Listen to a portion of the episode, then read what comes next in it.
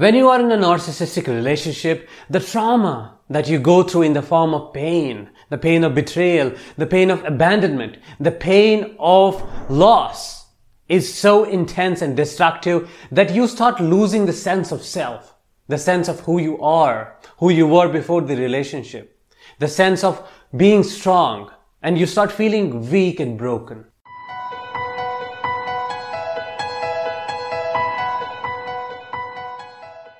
The aftermath of the narcissistic abuse can be so destructive, so painful that it is hard for you to even move, to even get back to the normal functions of the life, to start functioning normally again. All of the basic biological rhythms are disturbed. Be it eating, be it sleeping, be it waking up, be it, you know, not feeling stressed or feeling relaxed, all of it is gone. And because of all of this, the sense of worthlessness uh, hopelessness and all of the negative emotions kick, kick in and make you feel even more destroyed and broken. So in that case, it becomes very important for you to empower yourself if you want to move on, if you want to heal, and if you want to recover from the aftermath of the abuse. So let me help you to empower yourself by explaining the first step towards empowerment. The first step is taking a complete responsibility of your healing and recovery. As I read this sentence, one memory flashes in my mind right now and it is when I was working with one of my clients and one day in one session she was very angry at me. She was not even talking with me, you know, openly. She was not looking even at me and she was all grumpy. I understood that something, maybe it was something I had done wrong or something that is not, you know, fitting in. So upon asking her what is the problem, upon giving her the space to open herself, this is what she said.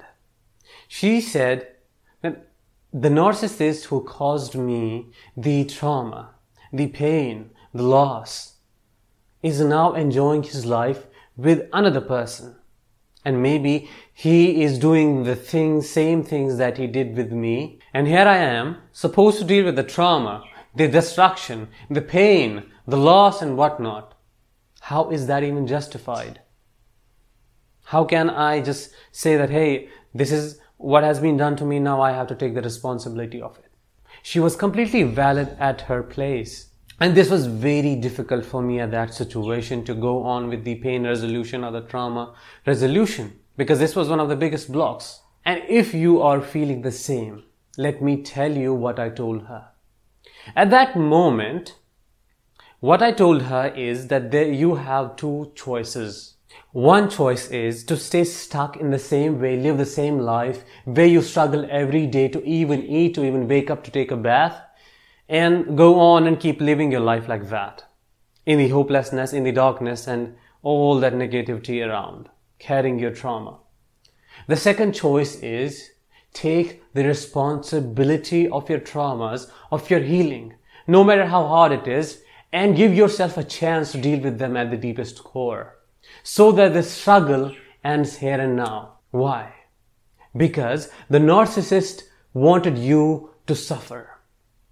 The ultimate presence of the narcissist in your life was to make you suffer. He wanted you to feel helpless and stuck so that you feel powerless. He wanted you to stay at the place where you are and never see hope. And if you choose the other path, that is of the staying stuck, you are playing the role of the narcissist even in his absence. So if you go on and deal with your traumas, take the responsibility of your healing and deal with whatever you have to deal with, you are basically defeating the narcissist. You are exactly doing the opposite of what he wanted to do. Because he never wanted to see you happy at the first place. So this is what I am trying to convey. You have to take the fundamental and personal responsibility of your traumas, of your healing, because no one else is going to do that for you. No one else is going to come and heal you. If someone tells you that they are the ones who will heal you, then you are being lied to. Because that is, that is not the fact. The real truth is that when you take the radical responsibilities of your suffering, it gives you the power. It gives you the acceptance that, hey, this is what I am dealing with. Now it's my responsibility to get over it. So yes, take the complete responsibility of your traumas, of your healing, and ending your suffering. This is what empowers you in the real sense.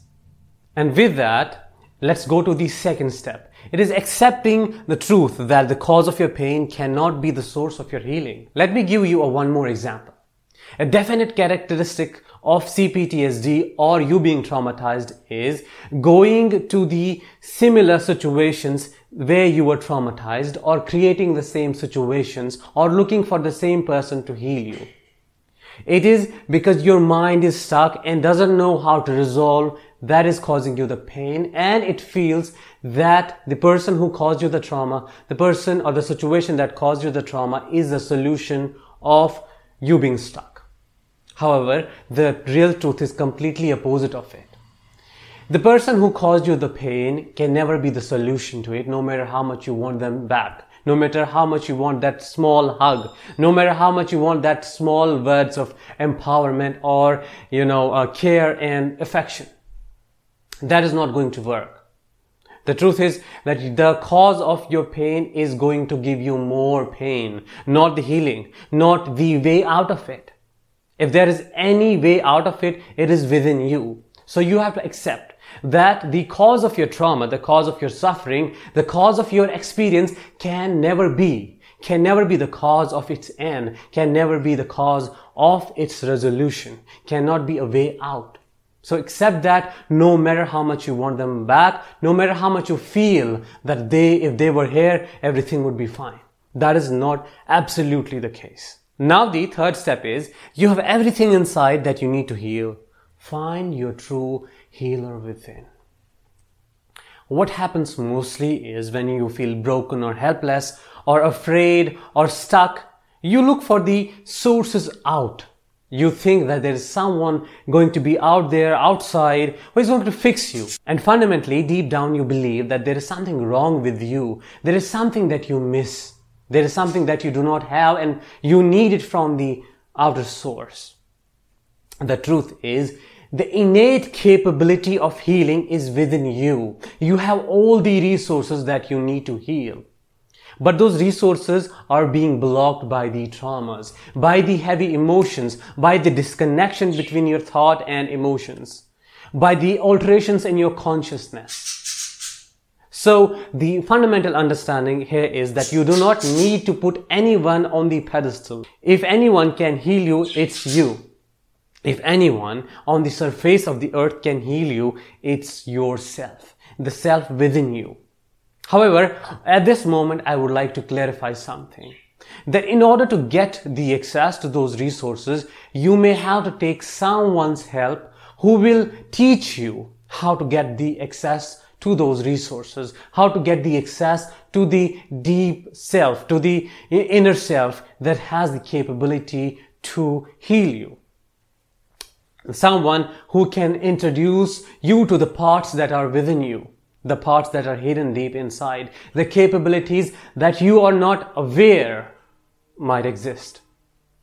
So take your power back by understanding that if there is anyone who can heal you, it's you, no one else. The true healer is within you, the deep down inside your heart, inside your soul.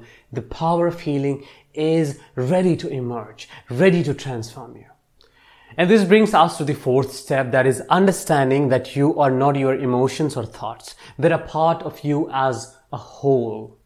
This is very important for us to understand because when we are feeling emotions or emotional flashbacks after narcissistic abuse, it feels as if we are the emotion or when we are thinking by ruminating about something that happened in the relationship or obsessively thinking about it, we feel as if we are our thoughts. As if, you know, there is nothing else. We have no more an identity and we are just that single thought or that emotion. Which is completely understandable because this is also again a characteristic of CPTSD where you have a tendency of catastrophizing or generalizing and all those distortions. However, you have to focus on, you have to build that capacity within where you act as an observer of the thought and the emotion. where you do not flow with the emotion, where you do not let that emotion get over you or take your, take the control over you completely. You have to focus or, you know, you have to work to get to a place where you can feel something, for example, intense sadness, and at the same time, you would be able to differentiate between the sadness, that sadness and you. You can, you have to work to get to a place where you start becoming an observer of your emotions and your thoughts so that you can build the context around them. You can understand your emotions and your thoughts. You can have the connection between them. You can understand what makes you feel how. This is very important. And when you would start, you know, when you would start becoming stable in the presence of the distressing thoughts or emotions, you would experience more stability in your life. That is guaranteed. However, I would like to emphasize one of the points here. Sometimes as a survival response or a trauma response, we start dissociating. We start feeling as if we are looking at our body or we are outside our body. In that circumstance, we don't feel anything. It's literally observing your body or feeling numb. So do not confuse dissociation with observing.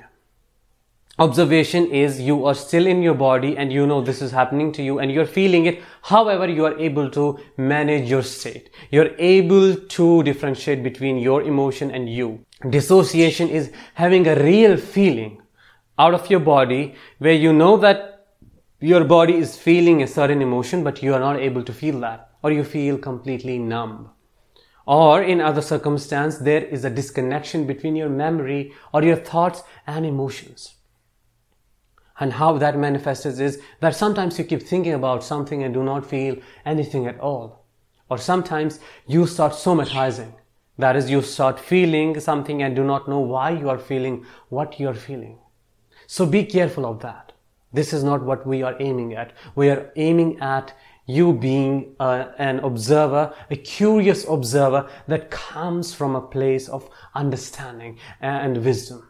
I hope all of the discussed steps help you to empower yourself at the deepest level. I hope they help you to build the context around your life. Now, in the uh, time where you have left the narcissist or you are living with a narcissist. I hope they help you to understand the capabilities and see the possibilities.